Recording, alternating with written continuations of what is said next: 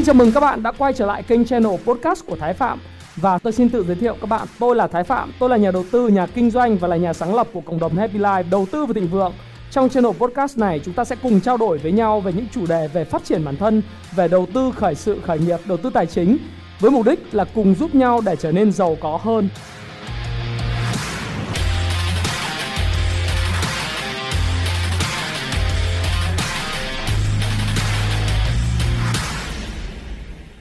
Hi, xin chào tất cả các bạn. Chào mừng các bạn đã quay trở lại với channel của Thái Phạm.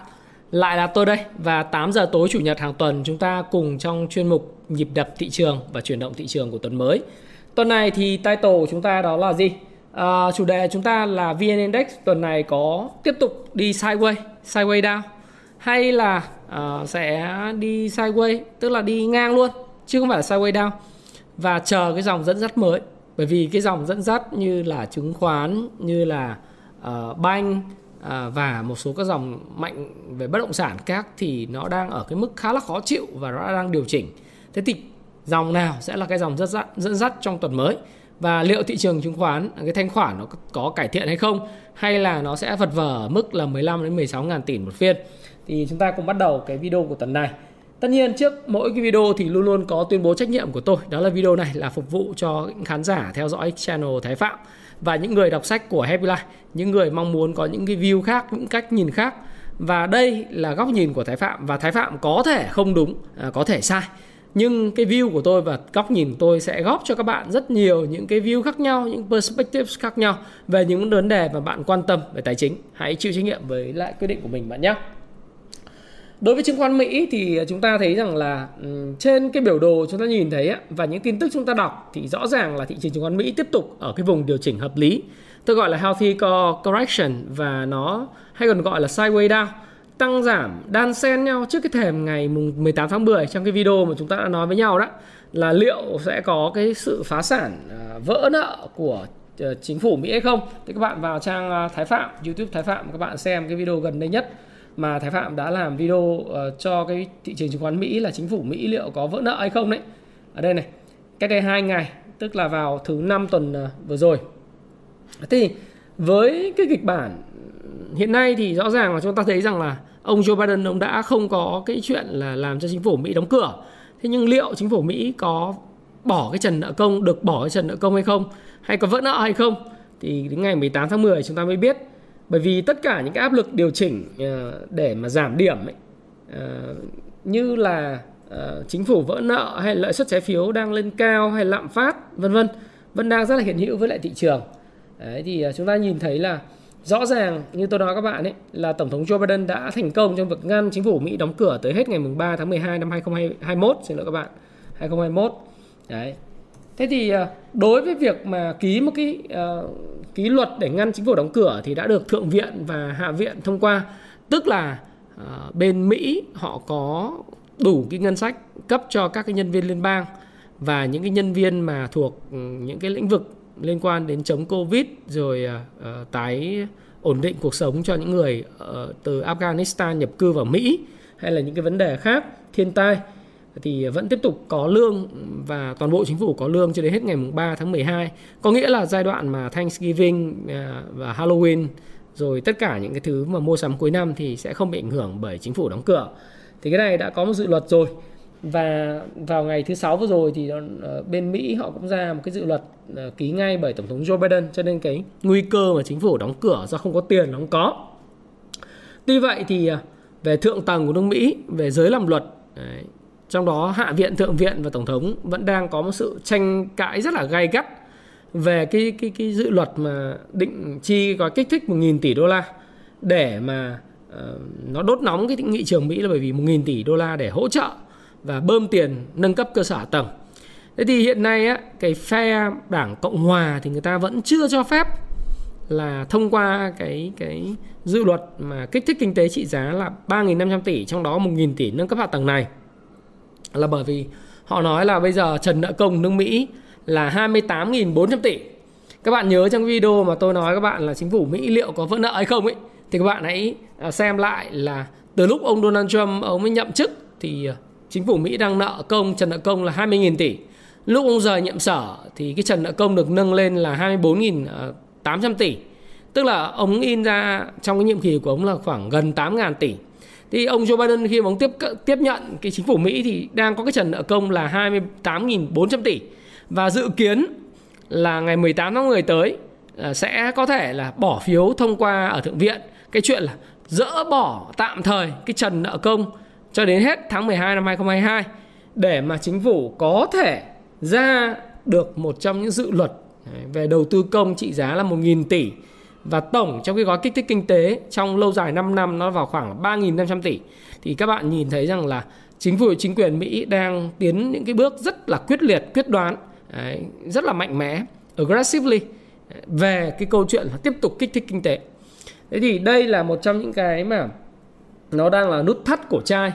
trong cái cái hoạt động về làm luật của nước Mỹ. Bởi vì những cái nghị sĩ đảng cộng hòa tôi phân tích các bạn thì nó có rất là nhiều những cái mâu thuẫn liên quan đến kinh tế và người ta, lâu đời người ta rất là bảo thủ, người ta muốn không phải có những bữa trưa miễn phí. Và người ta cũng không muốn là à, chính phủ Mỹ tiếp tục nợ nần lên cao như vậy. Thế nhưng mà đối với đảng dân chủ thì à, no problem, đúng không cứ thiếu tiền thì chúng ta sẽ in tiền thôi. Và tổng thống Mỹ nói chung là như thế, là cứ thiếu tiền là in tiền và xin nâng cái trần nợ công lên. Bởi vì bây giờ, nói thật là chính phủ Mỹ thì chỉ có một công cụ duy nhất đó là đồng đô la. Đồng đô la tiếp tục in tiếp thôi, chứ không có vấn đề gì cả, đúng không thế thì đứng trước cái thông tin, tất nhiên là thị trường nó sẽ phản ứng, bởi vì trước thông tin ngày 18 tháng 10 như vậy thì các bạn thấy rằng là Dow Jones này, chỉ số công nghiệp Dow Jones thì các bạn thấy là nó điều chỉnh, nó tăng xong nó điều chỉnh. Thì nó cứ đang tăng giảm đan sen và nó cũng gần về cái ngưỡng MA 200 rồi, cái đường một tím tím lên này. Rồi S&P 500 thì nó cũng đang, nói chung là tôi nghĩ là nó đã mất cái xu hướng tăng ở trung hạn và dài hạn rồi. Thì bây giờ nó đang ở cái vùng mà để điều chỉnh về cái ngưỡng hợp lý là MA 200 thì nó cứ tăng giảm tăng giảm. Và tương tự như vậy thì chúng ta nhìn thấy chỉ số Nasdaq à, gồm những cái công ty công nghệ hàng đầu của Mỹ. Thì cái chỉ số này cũng vậy nó cứ tăng giảm đan sen thôi để về cái vùng à, tích lũy về hỗ trợ dài hạn. Thế thì cái trái phiếu à, lợi à, lợi suất trái phiếu 10 năm của Mỹ đó nó đang điều chỉnh. Giống như chúng ta trao đổi trong cái video à, về chính phủ Mỹ có vẫn nợ hay không thì tôi nói là trong ngắn hạn nó sẽ có những cái điều chỉnh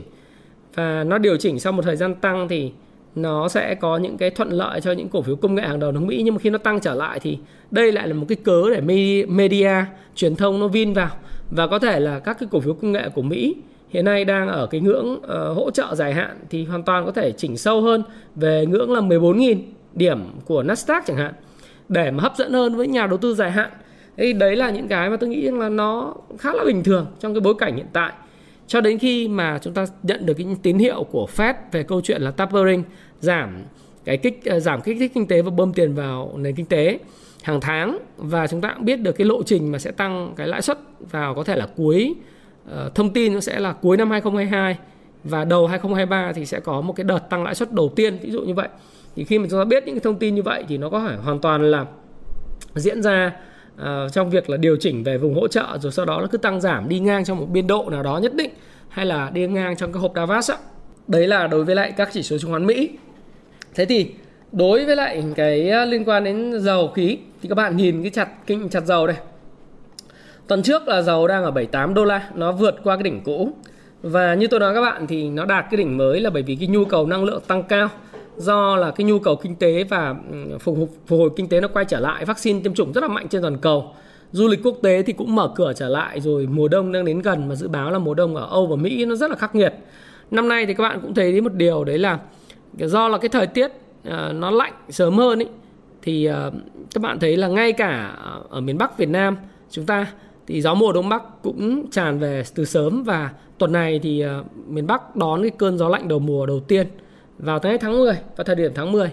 vừa mới trung thu xong đấy, là theo âm lịch thì chưa chưa qua đến tháng 9 đã đúng không các bạn? Là đã có những cái đợt gió lạnh đầu mùa đầu tiên rồi. Và dự kiến là ở châu Âu và Mỹ thì còn rét đậm, rét hại. Ở Trung Quốc cũng vậy, rét đậm, rét hại. Rất là nhiều những cái vấn đề xảy ra, cho nên là cái nhu cầu liên quan đến sưởi ấm, đốt năng lượng về à, gas, về dầu nó sẽ còn tăng nữa. Nhất là khi mà cái mùa đông khắc nghiệt nó đang đến gần và như dự báo Goldman Sachs và Bank of America thì nó có thể lên tới 90 đô một thùng dầu trong năm 2020 mốt. Và các bạn thấy rằng là à, qua một tuần à, tuần trước thì tôi có cái chart tôi vừa show cho các bạn tuần này thì nó lên tới là 79,14 đô. Có những lúc trong tuần thì nó đạt cái mức là trên 80 đô. Và tôi thì tôi vẫn dự báo rằng là cái giá dầu theo cái Ichimoku Kinko Hyo chart thì nó sẽ còn à, tích lũy một thời gian ở vùng cao để xây chắc cái nền là từ 77 76 77 đô này cho đến 79 đô xây chắc cái nền này trong một thời gian um, trước khi nó tiếp tục là thử thách những cái vùng đỉnh giá tiếp theo. Đấy thì bởi vì năng lượng và là các câu chuyện lớn khắp nơi trên thế giới hiện nay bởi khi mùa đông đến gần và kinh tế hồi phục rồi tôi sẽ có một cái video riêng cho các bạn vào thứ ba tuần này về cái câu chuyện là năng lượng và cái, cái siêu chu kỳ lạm phát tiếp tiếp theo và chúng ta sẽ tiếp tục nhìn nhận thấy. Và riêng cái video đấy tôi sẽ đào sâu vào những cái điểm tin những cái nhận định cá nhân của tôi về cái vấn đề và về giá dầu về siêu chu kỳ về lạm phát này. Đấy thì các bạn theo thấy như vậy. Và đây là cái đồ thị chặt tuần. Đồ thị chặt tuần thì chưa thấy cho có cái gì mà dấu hiệu nó nó nó có những cái à, biến động cả. Đấy, nó vẫn đang trong cái xuống uptrend. Và tôi thì tôi nghĩ rằng là trong thời gian tới có thể tính bằng vài tuần thì nó sẽ cần phải củng cố cái nền như tôi nói các bạn ấy nó là khoảng từ 74 cho đến 74 75 cho đến vùng 78 79 này nó củng cố một thời gian. Trước khi nó thử thách cái mốc là 86,6 đô la. Thì tôi nghĩ rằng là sớm hay muộn thôi bởi vì nhìn nhìn cái đồ thị tuần kể cả khi các bạn nhìn các cái đồ thị tuần trước khi nó tăng lên một cái cái cái ờ, vùng giá mới ở những cái thời điểm thời điểm như là tháng ờ, tháng 3 tháng 4 năm 2018 chẳng hạn thì nó nó tăng lên sau đó nó phải củng cố nó tăng tăng lên nữa và nó củng cố củng cố sau nó tạo đỉnh giá mới. Ví dụ như vậy. Thì cái đấy là đây nhìn nhìn đồ thị tuần thì nó nhìn dài hạn hơn. Còn nếu các bạn nhìn đồ thị ngày thì nó sẽ ngắn hạn đúng không? Nhìn đồ thị ngày thì nó rất là ngắn hạn. Quan trọng chúng ta nhìn cái xu hướng thôi. Chúng ta không biết được giống như tôi nói các bạn không biết được ngày mai giá dầu tăng hay giảm hết hay giá nào tăng hay giảm. Nhưng xu hướng thì trên biểu đồ tuần thì nó nếu các bạn đọc cái cuốn mà uh, đầu tư theo cái um, Ichimoku Kinko, Kinko Hyo Chart hay là 18.000% Can Slim và những cái phân tích về kỹ thuật khác các cái cuốn sách phân tích kỹ thuật khác của Happy Life đã xuất bản. Thì các bạn hiểu rằng là trend uh, hay trend following thì nó phải đi hết trend. Đấy, khi nào hết trend tính chứ còn ngày mai ngày kia hoặc là 15 phút một tiếng nó tăng hay giảm tôi không thể biết được và không bao giờ nói. Nhưng nói về xu hướng thì chắc chắn nó đang đúng và nó đang trong xu hướng uptrend và những cái yếu tố nền tảng cơ bản của dầu khí nó vẫn đang được củng cố khi cầu tăng lên rất là mạnh và dự báo của IEA như tôi nói các bạn là dự báo của IEA tiếp tục là xu nhu cầu về khí và dầu nó tiếp tục tăng trong 2022 à, và đặc biệt là cái mùa đông này. Đấy, có những chuyện khôi hài ở nước Anh hiện tại các bạn xem rồi. Là dàn siêu xe mà Bentley của Cristiano Ronaldo chờ 7 tiếng không có thể mua xăng được tại nước Anh. Và giá khí ga hiện nay ở Pháp tăng là mới vừa rồi là mở ra tăng mười mấy phần trăm. Đấy, phóng viên Hồng Quang của VTV cũng đang tin đấy ở Bỉ ở Pháp vân vân đang tăng rất là mạnh rồi ở Anh thì là không có đủ năng lượng mùa đông thì đang đến rất là khắc nghiệt. Ngày hôm qua xem ngoại hạng Anh đã bắt đầu mưa.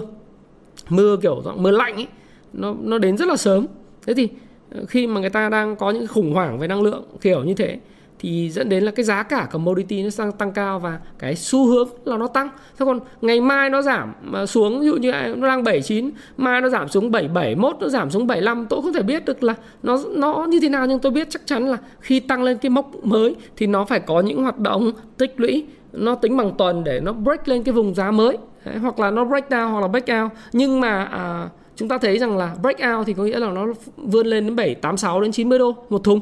Thế nhưng mà breakdown thì tôi cũng không có biết nhưng xu hướng chung tôi dự báo rằng nó sẽ tăng đúng không ạ? Dự báo nó tăng và thường là những dự báo nó có xác suất và có cơ sở của nó chứ không phải không. Thế thì với những cái thông tin như thế và giá khí energy nó có thể tăng gấp đôi vào dịp cuối năm cuối năm nay. Nếu chúng ta nhìn thấy giá khí thì như tôi nói các bạn thì đấy nó tăng như cái đợt mà đã review khi con gas với các bạn ấy. Thời điểm review con gas thì giá của nó chỉ có khoảng 3.000 à, 3,1 đô la trên một triệu BTU thôi thì uh, nó vượt lên cái cái trendline là uh, vượt vượt lên cái đỉnh giá cũ là 3.400 à, 3,4 đô la một uh, một triệu BTU ấy, thì các bạn thấy sau khi vượt lên đến 3.700 thì đồ thị ngày nó phải tích lũy một thời gian nó lại vượt lên rồi lại tích lũy một thời gian. Trước khi nó vượt lên đỉnh cao mới ví dụ khi nó vượt lên 5,6 5,6 à, đô la 1 triệu BTU thì các bạn thấy rằng là nó có những cái phiên điều chỉnh theo ngày là xuống còn có 4,8 đô la một triệu BTU nhưng sau đó nó tăng. Rồi tăng lên quá thì người ta chốt chốt xong lại tăng thì nó sẽ là một quá trình tích lũy như vậy. Và theo uh, Citigroup thì giá khí LNG nó có thể tăng gấp đôi vào cuối năm nay do cái tình hình thời tiết như nói các bạn ấy. Và nguồn thu dầu mỏ theo cái báo của ngày hôm nay ngày 10 tháng 3 ờ, từ sau của Saudi Arabia, à, Ả Rập Saudi có thể là đạt là 145 tỷ đô trong năm 2021 cơ. Tức là với cái giá dầu hiện nay đang cao như thế này thì nguồn thu từ dầu mỏ của Ả Rập Saudi nó tăng rất là mạnh bởi vì Ả Rập Saudi là cái quốc gia xuất khẩu dầu hàng đầu trên thế giới mà chỉ tính cái giá 75 đô thôi. Thế thì chúng ta cũng hy vọng rằng là ở Việt Nam với cái việc giá dầu tăng cao này, việc khai thác thì những cái doanh nghiệp thượng nguồn và những doanh nghiệp hạ nguồn chúng ta sẽ có được những cái kết quả lợi nhuận kinh doanh tốt. Đấy, thì chúng ta sẽ dành cái câu chuyện này cho những cái video vào tuần sau khi mà tôi sẽ nói các bạn về chuyên mục về năng lượng nó rất là chi tiết Ờ, cho các bạn để các bạn theo dõi. Đấy thì đối với lại bom nợ Evergrande thì Evergrande á, tôi cập nhật một chút đó là như đã trao đổi với các bạn trong tuần trước thì bây giờ thực ra nó không còn phải là vấn đề nữa. Tuần trước tôi nói các bạn là không gây khủng hoảng tài chính toàn toàn cầu vào thời điểm hiện nay. Thì nó vẫn giữ như vậy thôi bởi vì là ờ, nó có mấy nguyên nhân. Thứ nhất là tài sản tài chính được đảm bảo bất động sản thứ hai là IMF thì họ tin rằng Trung Quốc có công cụ và quả thật là Trung Quốc nó đang cho thả nổi vỡ nợ có kế hoạch đấy để đưa Evergrande trở thành một cái thanh kiếm của chính quyền như Huawei, TikTok và các công ty công nghệ tại Trung Quốc. Thì vừa rồi có cái thông tin là các công ty bất động sản xây dựng quốc doanh của Trung Quốc thì đang được chỉ đạo để giải quyết cái món nợ của Evergrande. Bởi vì thực thú thực các bạn rằng là những cái người mà người ta mua trái phiếu bất động sản của Evergrande ấy, phần lớn là những người dân người dân thì tham lãi suất cao giống như Việt Nam mua cái trái phiếu bất động sản thôi tham lãi suất cao lãi suất 13% đu nhau vào mua hay là 9 10% cao hơn lãi suất tiết kiệm cái là đu vào mua mà không cần đánh giá rủi ro gì cả. Thế nhưng mà khi mà công ty bị vỡ nợ thì một trong ờ, một vài trong 80.000 nhà đầu tư về trái phiếu của Evergrande thì vào trong phòng họp báo hét lên thét lên cầm con dao là nếu như giờ tôi tôi không cần lấy tiền lãi của các anh chị nữa mà các anh chị phải trả cho tôi cái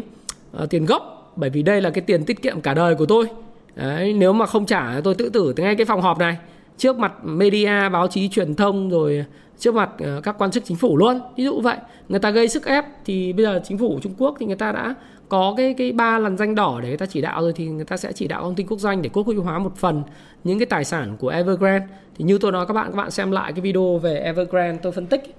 thì tôi phân tích rất là chi tiết chứ không phải là làm theo kiểu áo ôm nhiều ông thì cứ bảo là uh, anh phân tích nó phải có căn cứ và tôi sẽ có căn cứ của tôi bởi vì tôi đọc sách về tàu ờ, về về Trung Quốc rất là nhiều từ những sách về lịch sử sách lịch sử từ Xuân Thu Chiến Quốc đúng không? À, những cái đời nào đời nào đọc đều biết hết và rất là thuộc cũng như là những cái mưu của Trung Quốc trong cái giai đoạn mà nên mình chia sẻ thôi. À, tại sao tôi biết những chuyện này? Biết để mình không phải là khoe chữ hay là mình khoe khoang gì nhưng mà đại khái là cái tư duy về Trung Quốc với tư duy của Việt Nam rất là tương đồng. Cái thứ hai nữa là những cái lịch sử của họ dạy cho mình rất là nhiều bài học, đặc biệt lịch sử về cổ đại, lịch sử từ thời Xuân Thu Chiến Quốc, sau đó là lịch sử về việc thống nhất à, của những cái nước như là nước Tần rồi sau đó nhà Hán vân vân. Rất nhiều những cái lịch sử của Trung Quốc rất là hay xong sau đó thì chúng ta phải nghiên cứu lịch sử Việt Nam. Tất nhiên là như vậy và tôi cũng rất biết nhiều. Thế nhưng mà khi mà biết mà nghiên cứu về lịch sử kể cả là uh, về về quá khứ cũng như lịch sử về hiện đại của Trung Quốc thì những cái chuyện về, về gọi là phong sát uh, cách mạng văn hóa 4.0 hay là quốc hữu hóa thịnh vượng chung vân vân thì tất cả nó nằm trong Uh, những cái giấc mộng về đế vương của Trung Quốc từ rất lâu. Đấy, hoàng đế nào của Trung Quốc cũng cần muốn là đặt một cái dấu ấn nào đó cho nên mình cứ suy suy suy luận như vậy. Và nó đúng Đấy thì các bạn xem cái video một tuần trước 150 105 nghìn à, người coi của tôi thì các bạn sẽ hiểu rằng Evergrande thì tôi đã dự báo như thế nào và nó đang diễn ra cũng khá là giống cái dự báo đó đúng không? Đấy thì à, và các bạn nếu các bạn học muốn đầu tư thì tôi nghĩ tôi khuyên các bạn là nên đọc các cuốn sách về lịch sử à, thật là nhiều kể cả lịch sử của Trung Quốc, lịch sử châu Âu, lịch sử của Mỹ.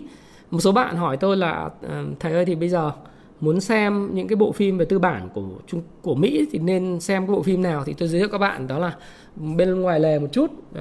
của cái video này là bạn xem cái bộ phim uh, The Man Who Built America là những người đàn ông xây dựng cái đế chế của Mỹ uh, gồm có 4 tập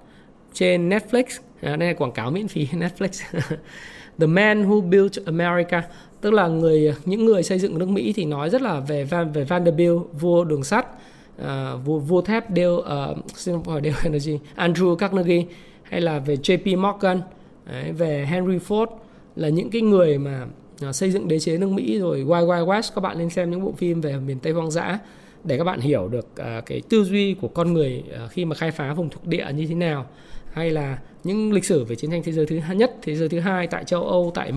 mỹ tham chiến sao lịch, lịch sử của nước anh vân vân. Thì các bạn xem càng nhiều lịch sử các bạn hiểu rằng là uh, hiện đại và tương lai thì nó repeat lại lặp lại cái lịch sử thôi. Con người không thay đổi uh, hoàn cảnh bối cảnh thay đổi nhưng con người không thay đổi. Và nhất là liên quan tài chính thì giống nhau vô cùng đúng không ạ? Hay là các bạn xem Wall Street The Money Never Sleep uh,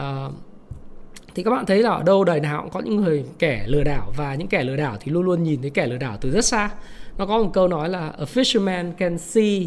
uh, uh another fisherman from a, a, a far. Tức là những người lừa đảo thì nhìn thấy người lừa đảo từ rất sớm ví dụ vậy. Thì các bạn sẽ phải xem những cái bộ phim như vậy uh, xem lịch sử xem những cái thứ này kia thì các bạn sẽ có xác suất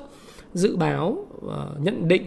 về những cái chuyện diễn ra về kinh tế, chính trị, xã hội ờ, ở cả Việt Nam và cả trên thế giới, thì dần dần các bạn sẽ tích lũy ờ, những cái kiến thức như vậy. Nó là cái, nó tính bằng ờ, năm, bằng thập kỷ, bằng bằng bằng như tôi chẳng hạn, là từ thời tôi học cấp 3 tôi đã có hứng thú về lịch sử thí dụ vậy. Thì đến thời điểm này thì nó cũng là bao nhiêu năm rồi? Nếu mà tính từ năm à, 10 15 tuổi tôi hứng thú về lịch sử năm nay tôi 39 à, thì nó cũng 24 năm phải không? Nó nó cần thời gian nó cần thời gian và sách là cái người bạn dành cho các bạn. Thì nói dài dòng như vậy để các bạn hiểu rằng là nó nó luôn luôn có những thứ lặp lại chẳng qua là bằng hình thái này hình thái khác mà thôi. Đó là lý do tại sao mà uh, tôi nghĩ rằng là cho tôi uống, uống miếng nước tôi nghĩ là rất là nhiều bạn khi mà nghe à, Thái Phạm phân tích về vĩ mô rất là thích. Và thường comment ở phía dưới là anh phân tích về vĩ mô rất là thích là bởi vì nó nó là cái vốn sống nó là cái kiến thức và background nền của mình và cái điều mà mình yêu thích. Thì à, cũng mong là đây là cái chia sẻ rất tự sự thôi trong cái điểm tin này. Ý là nếu các bạn thích những cái chủ đề mà liên quan đến thời sự kinh tế chính trị thì các bạn nên đọc về lịch sử một chút để nó có thêm cái sự trọn vẹn. Và là nhà đầu tư nhà kinh doanh thì bạn phải hiểu lịch sử. Đấy, lịch sử kể cả Việt Nam nữa à, những cái dòng tộc Việt Nam từ thời nhà Lý nhà Trần làm sao? Rồi dòng họ Nguyễn là từ dòng họ nào. Đấy, có phải là dòng họ Nguyễn là là dòng họ ngay từ đầu đã có dòng họ Nguyễn, ấy, Nguyễn hay không? Hay là nó là từ dòng họ nào chuyển qua nhiều và lý do tại sao dòng họ Nguyễn lại popular ờ, phổ biến nhất? Ai cũng là Nguyễn ở Việt Nam. Ví dụ vậy thì các bạn nên nên đọc lịch sử và từ nhiều góc nhìn khác nhau để các bạn hiểu được những cái gì nó sẽ diễn ra trong uh, hiện tại và tương lai ở một hình thái nào đó. Lịch sử Việt Nam rất nhiều cái hay. Đấy, nó cũng ảnh hưởng đến kinh tế và tài chính các bạn rất là nhiều tôi chia sẻ ở đây góc độ chủ yếu liên quan đến tài chính và kinh tế. À, các bạn không phán xét và không đánh giá gì. Và các bạn nên cẩn trọng với những trái phiếu 30 tôi đã nói rồi. Thế còn đối với thị trường trong nước thì thị trường trong nước thì các bạn thấy rằng là hiện nay chỉ đạo của uh, bên uh, chính quyền và ở chính phủ thì uh, phải thích ứng với lại uh, cái tình hình mới. Và theo thông tin uh, họp báo của chính phủ vào ngày hôm qua thì uh, dịch bệnh trên toàn quốc hiện nay đã được kiểm soát và ờ, Hồ Chí Minh và các tỉnh miền Nam như Bình Dương thì họ đang đưa công nhân ở các tỉnh lân cận trở về để để vào lại nhà máy. Tất nhiên là nó sẽ có những khó khăn và có những cái người người ta di chuyển theo hướng ngược lại, tức là khi mà kinh ờ, khi mở cửa thì họ di chuyển về quê. Thế nhưng mà tôi nghĩ rằng là cái việc mà dịch chuyển về quê ở giai đoạn này nó không phù hợp. Thì tất nhiên, ở đây mình không ở trong hoàn cảnh của những người đi về quê và cần có nhu cầu về quê để mình phán xét hay đánh giá gì nhưng tôi nghĩ rằng là ờ, sẽ sớm thôi. Hồ Chí Minh và các tỉnh Bình Dương ờ, Đồng Nai, rồi ờ, Vũng Tàu hay là những cái tỉnh như Long An và ở khu vực ở 19 tỉnh thành phía Nam sẽ ổn định trở lại. Bởi vì chúng ta đang tìm cách thích ứng với lại việc sống chung với lại dịch. Đấy thì sẽ như Thứ trưởng Bộ Y tế ngày hôm qua cũng nói rằng là sẽ không đóng cửa nhà máy nếu phân xưởng có F0 và đang tìm cách là sửa đổi hướng dẫn để tạm thời được là ban hành sửa đổi các cái chỉ thị 15 16 à, để mà nó phù hợp với tình hình mới. Bởi vì có những quy định như chỉ thị 15 16 thì nó sẽ có những cái vấn đề là cứ một cái một cái doanh một cái uh, gọi là doanh nghiệp hay là một cái cơ sở sản xuất mà bị F0 cá đóng đóng cửa đóng cửa luôn phong tỏa luôn cái cái nhà máy đấy thì thì không ổn. Thì bây giờ thì ờ, đối với lại ờ, bên Bộ Y tế thì người ta nói là phải thích ứng an toàn và linh hoạt để kiểm soát cái dịch bệnh này có nghĩa là nếu doanh nghiệp có một trường hợp F0 chẳng hạn tại một phân xưởng thì không đóng cửa toàn bộ nhà máy mà chỉ phân vùng cách ly ờ, tập trung ca nhiễm thôi.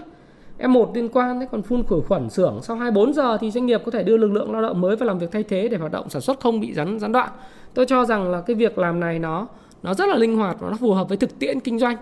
Đấy, bà, một số bạn hỏi tôi là tại sao thầy ơi à, hoặc là anh ơi bây giờ tại sao sách thì cũng cũng có có cuốn có có cuốn không? Thì mình phải nói rằng là thực ra chẳng phải là bán được nhiều. Xin lỗi các bạn rồi. Trong cái thời gian giãn cách từ đầu đến giờ thì ờ, tại sao nó hết? Là bởi vì là cái tồn kho chúng tôi nó bị ảnh hưởng là đã đặt hàng trước ở nhà máy rồi. Nhưng nhà máy tự dưng có f0 cái xưởng in ấy, người ta đóng cửa cả tháng hai tháng ấy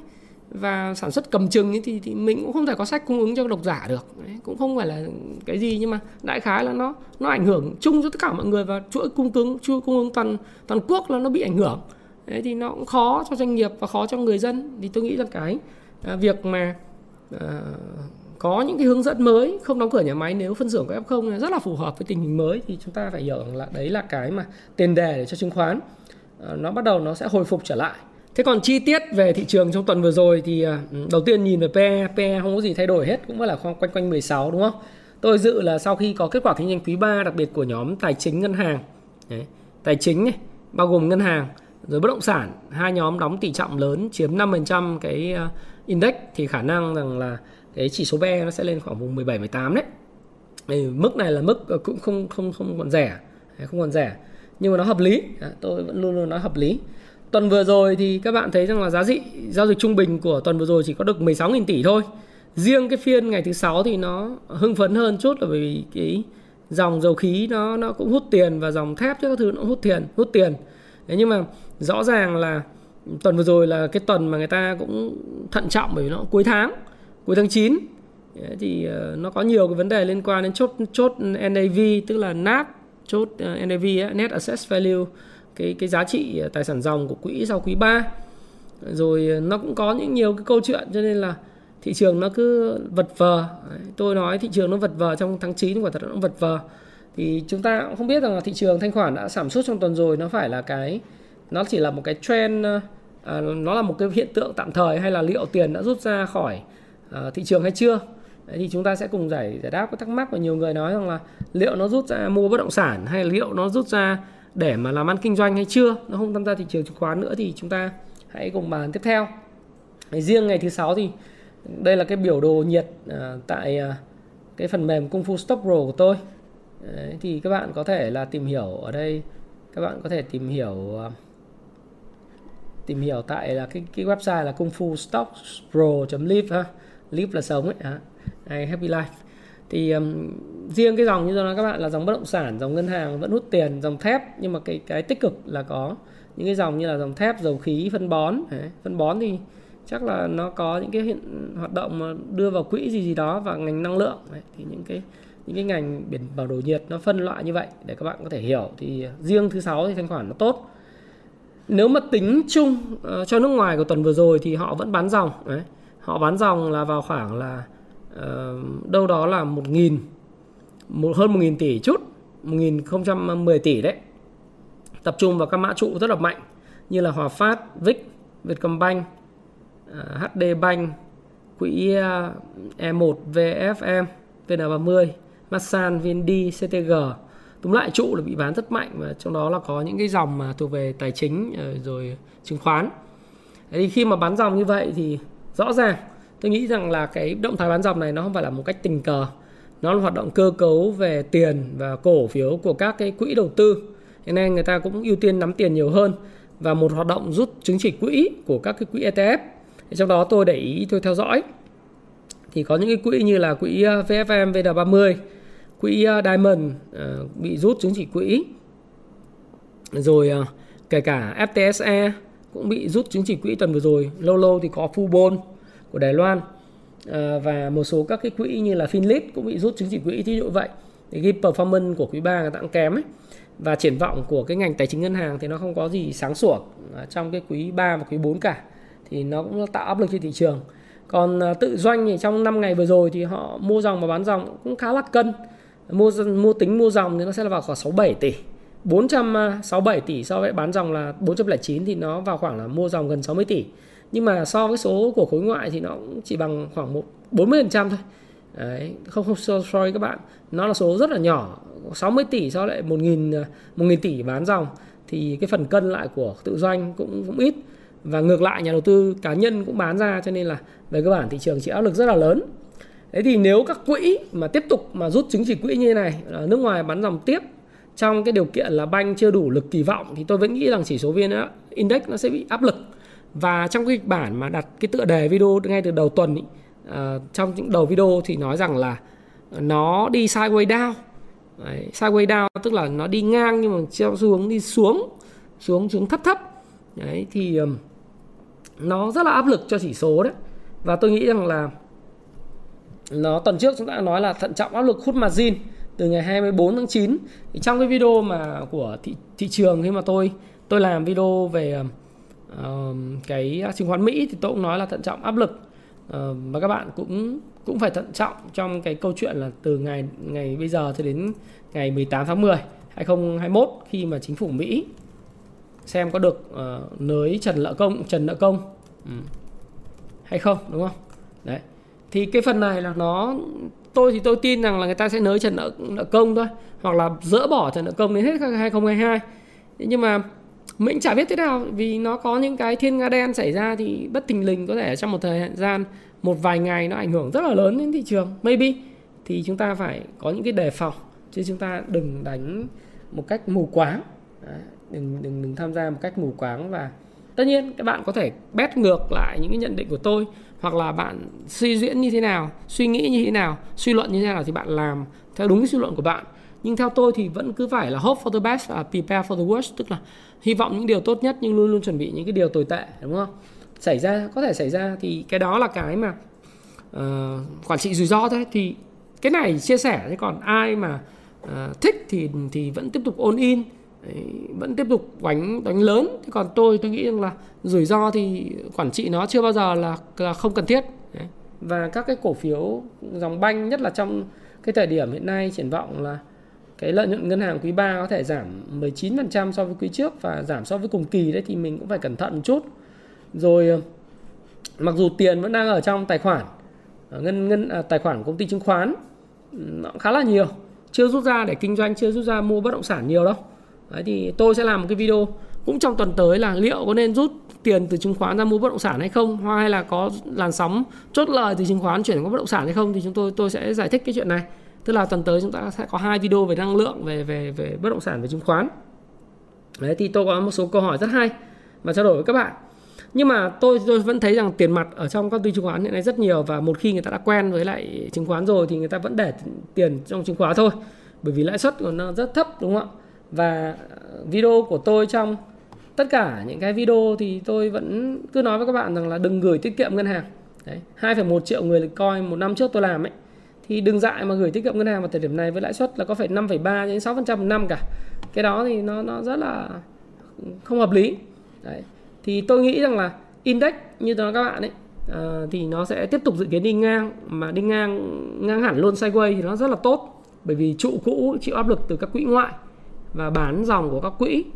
Thế thì cần thiết là phải có một cái dòng để làm trụ cho giai đoạn hiện tại hay là cái neo về về À, về tâm lý đi tiền của của nhà đầu tư tôi nghĩ là các bạn khi nghe và phân tích ờ, các video của Thái Phạm các bạn cũng có thể nhận định được là cái dòng nào sẽ sẽ thu hút tiền trong giai đoạn tới để mà làm cái mỏ neo về về câu chuyện là tâm lý đi tiền. Và tôi tin rằng là thị trường cần duy trì đi ngang và duy trì thanh khoản tốt để phục vụ cho công tác thu hút vốn cho thị trường trong giai đoạn dài hạn và thoái vốn. Và vẫn là cái câu nói là thị trường vẫn chờ đợi cái sự kiện 19, 18 tháng 10 thôi. Tình hình quốc tế và thêm chiết khấu cho một số cổ, cổ phiếu ở thuộc ngành tài chính. Ở đây là ngành ngân hàng đấy. Ờ, với cái báo cáo kết quả kinh doanh quý 3 nó sẽ ra mắt từ khoảng à, 20 tháng 10 cho đến à, 15 tháng 11 thì nếu các bạn theo dõi à, và cập nhật cái phần mềm Kung Stock Pro của tôi ấy, ở đây thì các bạn đây là cái phần mềm Kung Stock Pro ở trang chủ của nó. Đấy thì nó có phần tin tức rồi bản đồ nhiệt để mua bán theo nước ngoài vân vân. Và phân tích FA nếu các bạn xem phân tích FA ấy, thì các bạn sẽ thấy rằng là có đầy đủ tất cả những cái cập nhật báo cáo tài chính mới nhất. Và chúng tôi sẽ là người cập nhật uh, sớm nhất trên thị trường về báo cáo tài chính của các doanh nghiệp từ ngày theo quý từ ngày 20 tháng 10 khi có báo cáo quý thì sẽ có cập nhật ngay. Đấy, cập nhật ngay và sớm nhất cho các bạn để các bạn có thể nghiên cứu về cái kết quả kinh doanh của quý 3 nó ảnh hưởng như nào đến ngành tài chính. Tôi sẽ làm các video review ngành ngân hàng, ngành chứng khoán, ngành bảo hiểm, ngành bất động sản, uh, những cái doanh nghiệp top vốn hóa lớn vân vân thì chúng ta sẽ có những cái mà um, để mà cùng với nhau uh, có những cái hoạt động đầu tư nó hiệu quả và hướng tới cái quý 4 và cái quý 1 năm 2022, quý 4 2021 và quý 1 2022 là tốt nhất. Thế thì đối với từng cổ phiếu nhóm cổ phiếu cụ thể thì tôi vẫn nói các bạn là tôi đã đóng các cái performance của các mã từ 15 tháng 7 ở các cái mã perform rất là tốt rồi. Tăng trong thời gian ngắn tăng đâu đấy là có 70 mấy 70 phần trăm 60 phần trăm 40 phần trăm ba mấy phần trăm là đã đóng rồi. Thì còn một số các cái mã chúng tôi đang theo dõi thì cái performance của nó cũng khá là tốt. Đấy, thí dụ như là cũng được 15 16 phần trăm hoặc là bèo thì cũng gần 10 phần trăm cái này thì không có recommend các bạn theo dõi và đọc kỹ tuyên bố trách nhiệm của tôi. Trước khi các bạn theo dõi ờ, các cái phần mà các cái cổ phiếu đang perform và vẫn đang trong mục ờ, ờ, recommend thực ra là, gọi là mục theo dõi của chúng tôi. Thế thì là một cái câu nói quen thuộc trong các video của Thái Phạm. Và video tuần này thì nó sẽ gợi mở cho các bạn thấy rằng Thái Phạm sẽ có hai cái video chủ đề tuần tới. Đó là chủ đề chuyên sâu về cái năng lượng. À, về cái chu kỳ siêu lạm phát mà tôi đã nói với các bạn một lần để tiếp tục cập nhật những cái siêu chu kỳ hàng hóa cho các bạn. Và à, sẽ một cái nữa là mối tương quan giữa bất động sản và chứng khoán như thế nào à, trong cái giai đoạn từ cái quý tư năm 2021 so đến đầu năm 2022 Đấy, và chúng ta sẽ có những cái chia sẻ với nhau trong tuần tới. Còn đối với lại cổ phiếu tôi summary lại đó là nếu thị trường sideways hẳn đi ngang thì nó sẽ là một điều rất là tuyệt vời là kịch bản tốt nhất bởi vì trụ bị chịu áp lực. Còn nếu nó sideways down thì cũng là bình thường thôi. Quan trọng nhất là tiền nó tìm đến các cái cổ phiếu dòng nào. Và dòng đó nó còn dư địa tăng trưởng trong suốt cái quý 4 và quý 2 à, quý 1 quý 2 năm thậm chí cả năm 2022 cái đó mới là cái quan trọng. Và cái cái đó nó sẽ là quyết định cái chuyện là bạn phân bổ dòng tiền vào đâu cho nó hợp lý. À, và cho quan trọng là cái kỳ vọng của bạn nó phải hợp lý đã. Hai là bạn phân bổ dòng tiền cho hợp lý thì chúng ta luôn luôn có câu nói là hope for the best và prepare for the worst nhưng tôi nói các bạn hãy hy vọng cho những điều tốt đẹp nhất là người thì luôn luôn muốn thành công thì phải luôn luôn lạc quan. Đấy, nhưng mà chúng ta không được lạc quan theo kiểu à, AQ quá mà chúng ta luôn luôn đề phòng bởi thị trường thị trường tài chính. Thì sự phòng ngừa nó luôn luôn là quan trọng. Đấy, quản trị rủi ro và phòng ngừa là vô cùng quan trọng. À, chúng ta lạc quan chúng ta phấn khởi nhưng chúng ta luôn luôn phải có cái sự phòng ngừa thì tôi luôn luôn nói các bạn là duy trì cái tỷ lệ tiền và cổ trong cổ phiếu à, trong trong danh mục của mình để làm sao cho nó phù hợp để có thể ứng biến được với cái sự biến động thị trường. Riêng cá nhân tôi thì vẫn vậy tôi luôn luôn duy trì cái tỷ lệ tiền mặt ở mức à, khá là cao giai đoạn hiện nay. Để có tăng thì tôi cũng vui mà có giảm thì cũng không có buồn bởi vì giảm thì mình tìm những cái cơ hội uh, chiết khấu tại những cái doanh nghiệp mà có cái tiềm năng tốt thiên thời để mình có thể vào uh, nắm giữ trong cái cái trung hạn uh, kinh doanh trung hạn một chút có thể đến tháng 6 năm 2022 ví dụ như vậy, để mình có thể cầm. Thì mình mong nó giảm điểm, đúng không? Còn những cái ngành nào mình cầm mà nó có tăng thì mình cũng vui. Đấy là cái mà rất là quan trọng. Ờ, và trong cái bối cảnh mà nó nó khó khăn, khó chịu như này và không có Alonso đi lên mà mình lúc nào cũng full cổ phiếu, hoặc là không những là full cổ phiếu mà full hai lần cổ phiếu thì mình rõ ràng rất mệt. Thì đấy là cái chia sẻ của tôi dành cho các bạn trong tuần này và giống như tất cả những cái chia sẻ khác thì tuần nào tôi cũng dành ờ, cho các bạn năm cái phần quà trị giá là 500 cho đến 700 nghìn. À, tiền sách của Happy Life. Cho những cái bạn trẻ cho những độc giả trung thành của tôi khán giả trung thành của tôi là comment cho tôi biết là tuần tới ờ, thị trường sẽ kết phiên à, thứ sáu đóng tuần ở mức bao nhiêu điểm thanh khoản sẽ bình quân bao nhiêu tiền và dòng cổ phiếu nào sẽ là dòng cổ phiếu mới thay cái dòng ngân hàng. Nó thay thế dòng ngân hàng hoặc là ít nhất là dòng cổ phiếu mà tăng tốt nhất trong tuần của tuần tới thị trường là gì? Thôi nói này đơn giản dòng cổ phiếu nào sẽ thu hút tiền và tăng rất là tốt trong tuần tới? Các bạn cứ dự báo và đội ngũ của Happy Life sẽ công bố kết quả dự báo vào cái, cái chủ nhật hoặc là thứ hai. Cái hàng tuần uh, chúng tôi sẽ có những công báo ờ, công bố dành những người trúng thưởng. Thái Phạm xin cảm ơn bạn đã lắng nghe chia sẻ Thái Phạm và xin chào và xin hẹn gặp lại. Nhớ like cho cái video này ngay lập tức và share. Nếu xem đến đây mà chưa like thì quả thật tôi không biết nói gì nhưng tôi rất thích like và thích các bạn comment ở phía dưới và subscribe kênh của Thái Phạm và nhấn vào nút chuông. Khi nào tôi ra video về tài chính về phát triển bản thân uh, hay là về những cái lời khuyên về về chứng khoán bất động sản thì bạn sẽ là người nhận đầu tiên và sớm hơn tất cả những người khác. Xin chào và xin hẹn gặp lại